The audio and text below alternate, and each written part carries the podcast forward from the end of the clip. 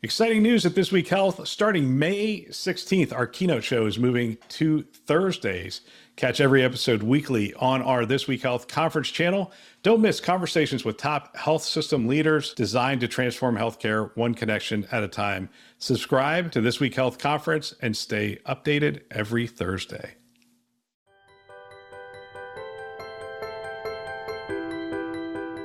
Welcome to This Week Health. My name is Bill Russell. I'm a former CIO for a 16 hospital system and creator of This Week Health, where we are dedicated to transforming healthcare one connection at a time. Today, we have an interview in action from the 2024 conferences, the spring conferences, Vive in LA, HIMSS in Orlando. Special thanks to our sponsors, Quantum Health, Gordian, Dr. First, CDW, Gozio Health, Artisight, and Zscaler. You can check them out on our website, thisweekhealth.com. Now, on to our interview. Hi, I'm Drex at Vive 2024, and I am here with my good friend Theresa Meadows from Cook Children's Hospital. And you guys have a lot going on at Cook right now. You just opened a new, whole new hospital. What's going on? What's top of mind back home before you Yeah. came here? I mean, originally I'd have a lot of different answers. Like top of mind right now is trying to help operations deal with the change healthcare. Oh, yeah, for issue, sure. That's But for us, probably a lot of evaluation about how to improve workflow and burnout. I mean, that's kind of been our our number one focus. So we're looking at products that actually will solve problems. So nursing burnout, clinician burnout. all, everybody- all. So we're, we've got two projects we're working on, one for physician and one for nursing. Mm, to really kind of reduce, actually get more nurses into the workforce, Mhm. and then help our physicians want to practice medicine, which most don't these days. Yeah. So, really trying to figure out how we bolster both because if the mom, if mom is not happy, nobody's happy. So if the nurses aren't happy, doctors certainly aren't happy, Yeah. and vice versa. And I'm married to a nurse, so that's give 100%. and I'm. I'm a And nurse. you're a nurse. so I'm super cranky all the time. So if I'm not happy, nobody's happy. And Right. so, so we've really focused on trying to find solutions, and we've kind of done a problem-based approach. Like, what are your key pain points? Mm, And we're trying to find solutions to kind of influence those pain points versus just looking at everything on just the market. not a shotgun, but something Right. that's really specific that there's consensus So we did a burnout is a survey, we Okay. did, and we Oh, yeah. surveyed everybody for burnout, and then we took that data, and now we're trying to find solutions to maybe help reduce it. So here you are I know. at the big show, Yes. looking around at a lot of stuff, Yes. Maybe for burnout or for other things. Yeah. What are you seeing that is kind of interesting? Might be something you take on. Yeah, I mean, I think there's several really cool technologies. I think AI, I hate to even say it out I know loud, it. It's okay. um, is really in its infancy. And so trying to find someone who has actually thought about a problem Mm, and not just, we're going to cure your documentation with AI. AI everything. Yeah, but really kind of maybe hyper focused Mm. solution. So I saw, I was talking to, I forget the name of the company, but we, they have a solution where they help patients get to a doctor faster. So with all the Mm. access problems that we have, hmm they have technology that will actually sit on your website and help you find, get you to appointment in two clicks versus 37 clicks Yeah. Wow. that normally it takes for somebody to find a find something. So that's kind of cool. Right. But there's lots of cool stuff. Yeah. There is lots of cool stuff. You have to vet the coolness for the realityness. I think there's always a balance in that, Right, right? And yeah. that's part of your BS detector that's Yeah. built into all You CIO get jobs. super excited about what you see, but then you're like, Uh, Let me think about the downside yeah, of that. what, what could go wrong with this? So speaking of not downside, but if you could have any fictional character as your life coach, who would that be and why? It would totally be Ted Lasso. Ted Lasso. I think that's a good answer. Why? You love that guy? I love him. First of all, I like soccer. My daughter was a, so- is a soccer player. yeah. But secondly, his approach is kind of how I approach things. Yeah. Like he's very people oriented Yes. and relationship oriented and figuring out how people tick. I totally see that. figuring out how people tick, like I really enjoy that. And Yeah. so to see, like, I know it's fiction, but to see how he kind of learned what made people tick Right. and then making people like you. Like, I'm going to stay with you till you like me. I Like, love it. I've, I, that's what I would do. I'm like, you're going to like me. So that cranky thing isn't really it. It isn't. It's No. occasionally. I'm. I'm less cranky most of the time. Hey, thanks for your time. Hey, really appreciate you you. coming over doing the It's interview. fun. I'll see you soon. Yes, you will. All right. Hi, I'm Drex at Vive 2024, and we're, we're with Toby at First Health Advisory. And man, there's a lot going on this week. Uh, I want to start by just thanks for being here. And tell me a little bit about your background because you're kind of legendary in all of Oh, well, I worked for First Health Advisory as uh, chief chief security officer for our government health divisions. But Before I joined First, I spent five years as the provost for the SANS Technology Institute. Right. So that's that's what led me here. And First Health is a digital health risk assurance company, meaning that we do cybersecurity practices, we do privacy and resiliency initiatives. As healthcare moves into the digital age, security needs to move with it. We want to make sure that as we're adding new features and benefits to improve healthcare, that we always do them in a secure manner so we don't hurt healthcare in the process. Absolutely. I mean, one of the things that part of the reason I'm doing what I'm doing is because a long-time healthcare CIO, but I got to this point where it became really clear to me the thing that's going to interrupt all the investments and all the things that we're doing that are benefiting patients and families seems like it's more likely than ever to be a cybersecurity incident. Yes. So I started focusing on that path because I think that's maybe My where job- we can do the most good. My jump from the SANS Institute was exactly for that reason. While I was at SANS, we developed a product called Cyber City for the Air Force. It's a kind of attack and defend range where they can practice their their tool sets, right? Both ways. You know, it has a train station in it, it has a school system, it has water pumping stations, missile silos, and a hospital. We put an electronic health record system in, was embarrassingly weak. It was like a piece of Swiss cheese. Yeah. So before we gave it to them, we had to harden it. And so I went and talked to my good friend Carter Groome at First Uh-huh. Health and said, like, you need to get into the business of providing cybersecurity practices along with your information technology implementations. Yeah. He agreed if I agreed to join him. And so I know that healthcare was going to come under attack. And so that's why we're a healthcare only focused firm. I mean, First Health Advisory has such an amazing and interesting history of how the company got here. You want to talk a little bit about that from the doing initially electronic health record implementations and all of that, and then as as those things went along, like, oh wait, here's a giant gap and a and a challenge. Cybersecurity. Yeah, yeah they, we were one of the major players when Meaningful Use came out to implement electronic health record systems. But really, for us, the differentiator wasn't about to plug it in and go away. Yeah. It was really trying to understand what the customer's needs were and what their clinical workflows are. Because we have clinicians on our team to represent the voices. That so it's not just an IT project Right. stuff like that. So the vast majority of success of those early days was putting in what we call at the elbow support.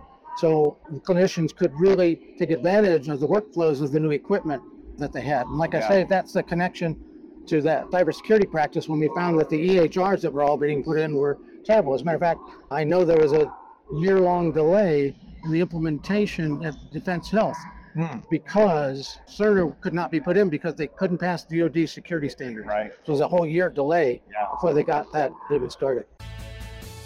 In the ever evolving world of health IT, staying updated isn't just an option, it's essential. Welcome to This Week Health, your daily dose of news, podcasts, and expert commentary designed specifically for healthcare professionals like yourself. Discover the future of health IT news with This Week Health. Our new news aggregation process brings you the most relevant handpicked stories from the world of health IT, curated by experts, summarized for clarity, and delivered directly to you. No more sifting through irrelevant news, just pure focused content to keep you informed and ahead. Don't be left behind. Start your day with insight at the intersection of technology and healthcare. This Week Health, where information inspires innovation. Yeah. Well, a lot of people have talked about AI this week, but I would venture a guess that the most talked about thing this week isn't AI, but the stuff that's happening back home, systems being down because of a cybersecurity incident. You just were quoted in an article. Why, just tell me that story because it's gotten a lot of coverage. A lot of people are reading that. Okay, so the, the story kind of starts quite some time ago, but the, the newness of the story starts on like February 13th Yeah. when some security researchers reported a feature in uh, ConnectWise Uh-huh. that allowed you to create an admin account even though you weren't logged into the system, which bypasses multi-factor authentication Yeah. instantly. Okay, So that security researcher told them in private. They spent the next two days coming up with a patch like they should. Then they rolled that patch out from the 15th to the 19th to their network because for all their cloud-based servers, but they also knew they had about 8,000 plus on-prem instances of it. And so on the 19th, they said, like a good company would do, there's nothing wrong with what they did. Everybody's going to have flaws that they need to fix. They said, we have an issue and here's the solution. Well, you know what? Malicious actors have been watching ConnectWise and other vendors of these similar products because they're a big gateway. Yeah. Okay. And so they pounced on that probably just as fast, if not faster, than anybody else to patch Yeah. the situations. And so we, we started noticing a, a whole basket load of different kinds from, from different kinds of malware to denial of service attacks to ransomware attacks being loaded as a payload through that open door Right. now and stuff like that. And so they noticed that. And so what they did at ConnectWise was they freed up the ability to put that patch on to everybody. Even if you were running an unlicensed version of their product, they let you Right. put the patch on. And then they also, another step, and really gave you a screen that said if you try to log into an unpatched system, These are the things call, you should look call, for. call the help desk Yeah. if you have an unpatched system. Yeah. So they really were diligent. But the trouble is, uh, statistics show somebody's going to get hurt in that, and It, it's a race, right? I mean, it's it's, a really race. a race. When, It's a when race. somebody announces a zero day, or this is a two day. people find it out, Yeah, right? it's a two-day. It's a two day, right? Yeah. But to the world, it's act. It sort of feels like a zero day. Once that's out there, then there's a race. There's a race between the good guys who are trying to figure out how to patch it and get it not a problem, turn it into not a problem anymore. The bad guys are trying to figure out how to weaponize it. Yeah, and And the, patching is a chronic problem for us too. so- absolutely. Yeah, it's it's a big burden, but uh, the malicious actors operate in minutes and hours, yeah. and the good guys operate in days and weeks.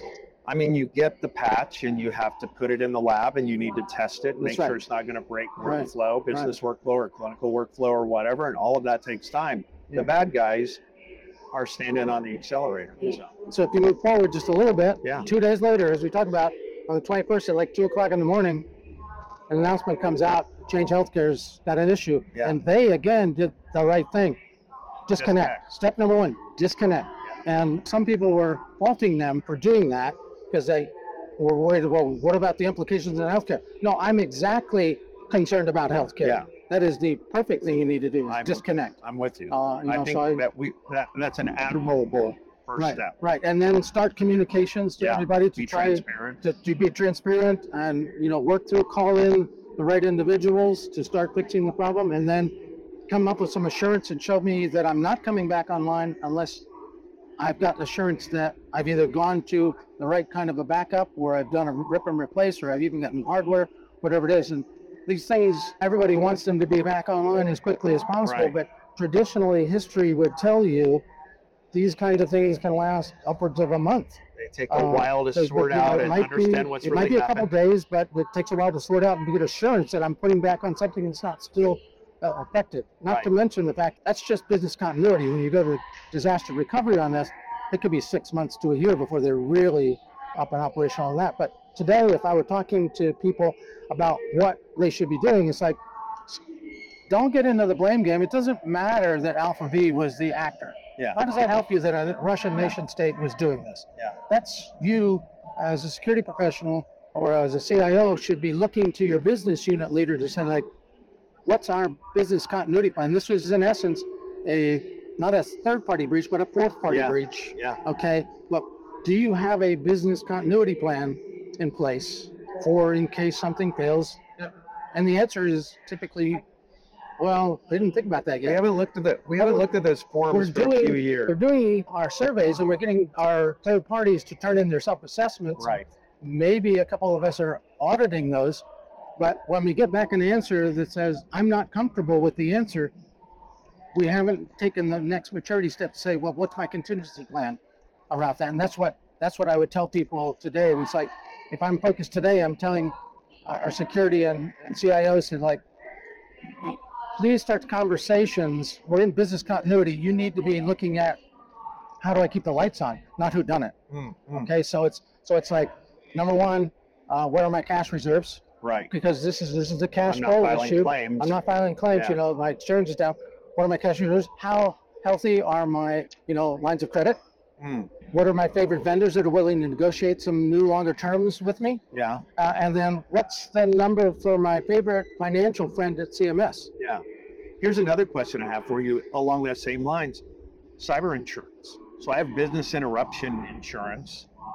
Does that kick in because it's not my breach, but it's one of my third party operators that had a problem that's causing me a business interruption? Have you have you had any conversations with anybody about that? Has have you heard anybody trying to make those claims? Yes, and the conversations have all led to it depends. Uh, how was the contract? How, How was was the contract? policy written? How was the policy written? What were the things that were colored out? right? You could exactly. And and so there were some telling questions that came up in a meeting, the call where you know HHS was on the phone with CISA and the FBI and others, where, where one provider says, um, "Is the reason that Optum said this this is a nation state attack so that they could get insurance coverage?"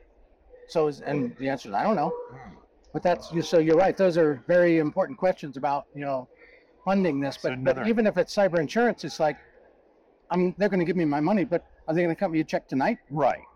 Yeah. How long is this Yeah, claim this is- process this is gonna the take? right- right Because I now- only have ten days cash on hand. Yeah. Right now, so- it's it's what is my cash on hand and what's my flow there, and it's Yeah. not just about the money, but the money is important for all the other resources we need Right. too. Because and that's why I said that we're a risk assurance firm that's looking at at helping to preserve all of the resources Mm. in healthcare as a cybersecurity firm because because it's going to take extra resources right now today because we're manually processing prescriptions. Mhm. We're writing them down on pencil and paper. We're storing them in a file somewhere. So that's extra resources. Mhm. It's a slower to the patient solution. And then later on, when we get from continuity into business recovery, I've got extra personnel that I have to bring in or distract from patient care Yeah. to back Yeah. Yeah. Back file all all that that, information. into the system so Right. that it can keep going. So, so it's And what really about backlog resource. that's going to be. Yeah, and what and resource management is really what it's it's what we're trying to protect. So because those resources are absolutely mission critical because everybody runs on a thin edge of excess resources Right. because they want to devote it all to patient care. Right. And so we're really keen on that. So really, the message today is watch that. Yeah. Uh, here's another worry about the rest in a bar six months from now. Right. Who done it? Right, come right. out later. And that that attribution part is actually we sort of chatted about that briefly before we started. We we started having a conversation before we started recording, and at some point I was like, we can't talk about this unless we have the camera running. But we, the, the attribution part is really difficult too, right? Because Yes. a lot of these are sort of ransomware as a service kind of companies. Yes. Uh huh. So the ransomware, the capability is is, is distributed. Um, Yep. There are situations where the spider organizations, the e-crime, you know, syndicates, one side the company get mad at each other, and the company breaks up, and the Yep. and the IP, I guess, from a cyber bad guy perspective, goes in different directions. And so sometimes now it's hard to do attribution because it all looks the same until you really dig into the sort of Yeah. like the tactics. Yeah, it's, it's going to take weeks of detailed forensic studies to actually discover this because the initial attack vectors generally all look the same because and even even the principles involved in them can be the same. So like for example, the signatures of what's going on now look very much like the same signatures that happened in the Colonial Pipeline attack. Mhm. That's where Carter started to put some thoughts around that, how similar that is in that field to our field here Yeah.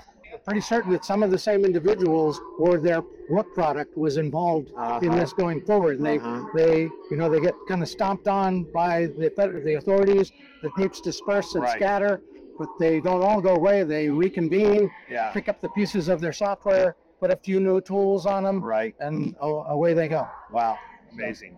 Uh, one of the things I wanted to ask if you're getting called about is, and we, we sort of touched on it earlier, as the folks in the pharmacy, for example, start to talk to their counterparts and the pharmacy had changed, like, I think, I think we're okay. I think it's okay for you guys to reconnect. And then they come to the CISO or the CIO and they say, sounds like it's all clear on our side. So they start putting pressure on, you know, pretty much right Turn it away. back on. All right. So talk about the risk conversation around making the decision about what you need to reconnect. Okay, I'll start that conversation off with the fact that I think that, you know, by their actions and by our previous interactions with Optum, that they have sound principles and practices in the cybersecurity field. Mm. People need to recognize that Change Health is a relatively recent acquisition on their part. It only Mhm. happened in last October, so Mhm. you can't say that Change Healthcare is Optum's healthcare. it is today. Yeah. Okay, so so first step is is that what is your re- trust level relationship with the provider of the service? And in this case, I don't know who Change was, but I do know who Optum is. Yeah. And so that that's step number one. I'm going to check. I'm going to do that. Three guys in a garage. Right. Yeah, I'm going to check. I'm going to check that box. Then I'm going to look at. You've got to then do an immediate business impact analysis with all the right stakeholders in the room Yeah. to determine this particular connection, this particular operation. Is it mission critical? Are there other sources that we have? Do we have options? Not options. If it goes down, if it turns out that we turn it on and it is a risk, I hope I'm smart enough to now have a backup Mm. And I've got monitoring Mm. on place. So those are the kinds of questions that would go through my mind in a meeting. And then the business unit leader would then make the decision because it's it's it's a business decision. It's not a cybersecurity decision. We're in the cyber world, we're the advisors to that situation. They're they're in charge of the bottom line. So Right. they've got to make the decision with, with our advice. And so it, it's both IT security and business needs. Yeah. No, I love that. Paul, let me ask you a, sort of one more question, and, and that's really in the more broader sense of spent a lot of time talking about change. We spent a lot of time talking about change this week. Other things that you're working on that you're kind of super proud of that First Health is. Well, one of the things I'll tell you is, is that we are very strong proponents of this conference here, Vive. Hmm. Okay, because in the cybersecurity space, there's a saying that you probably know that whatever it is you know today, 18 months from now, half of it is obsolete. Mm-hmm. Okay, so that if you're not reinventing yourself every day, you're doing a disservice to whatever applications you're serving. So, so we're here at this conference and super pumped and excited because this is where the digital innovations in healthcare are happening, and we're listening and researching on those, and we're also looking at the new techniques in cybersecurity practice. And our job is to marry those two together to make sure that the future stays as protected as it can. To make so those lanes merge as make those early as lanes, you marry those possibly can, lanes right? to merge early and talk to these the Startup, startups early age, early age yeah. and, and make sure that they're working on building cybersecurity in from the start. That Yeah. we know we know that's the most efficient way to do Yeah, cybersecurity. Little bits and bytes each piece of the way. You don't want it to be at the end of the day and be in the position where DoD was until Cerner. No, oh, no, you got to stop. Yeah. And now I've used it here, and these people are, you know, they're working on venture capital money. That's time to market. A year would crush them. They got to go. Yeah. every question. So we want them in there on first. So that's that's really the big excitement for us at this conference. And you know, AI, uh, as you open with, is really important on people's list, and it's important to us too. In in the idea that we are strong proponents of the fact that AI has the ability to improve healthcare delivery outcomes. Our job is to make sure that it doesn't, at the same time, give away the keys to the kingdom Right. as it's offering that improved additional Right, service. Right. We see more and more AI built into the products that we use, but we've not spent a lot of time thinking about what are the terms and conditions of when we put that thing into that software as a service Yes, product and yes. then it goes into the AI Yeah. machine. Do they get to keep that data and use that data to train? You know, Right. like there's a lot, there's a lot of questions. I, I feel like that as a whole can of worms that Yeah. only barely opened. Absolutely, yeah. It's, it's like the devil is in the detail of the unintended consequences of the steps that we're taking. Yeah, and, and and they're not just data driven; they're ethics driven too. Yeah. Okay, so we're so we're looking at anticipatory ethics processes, like because everything that we build is built by a person. Mm. Okay, software has the personality of the coder and Hmm. stuff like that, and it has an intention. Yeah. Okay, so we want to interview people for the intention of what they're doing, and then look at the unintended Yes. features of the product And as the well. biases of the person. And the who's biases, building right, yeah, That, that they don't even They don't realize even that know they that. have, right? Right, Yeah. exactly. Interesting. Thanks. I really appreciate you uh, coming by. Really, it's always, I mean, it's great fun to spend some time with you and talk to you. I have a feeling we're going to be spending a lot more time together. Uh, Looking forward to that. thanks for being a part of this. And that's it. We really appreciate you being here. More soon. Thanks for listening to this interview in action episode. If you found value in this, share it with a peer. It's a great chance to discuss and, in some cases, start a mentoring relationship. One way you can support the show is to subscribe and leave us a rating. If you could do that, would be great. And we want to give a big thanks to our partners who make this possible Quantum Health, Gordian, Dr. First, CDW, Gozio Health, Artisight, and Zscaler. You can learn more about them by visiting thisweekhealth.com slash partners. Thanks for listening. That's all for now.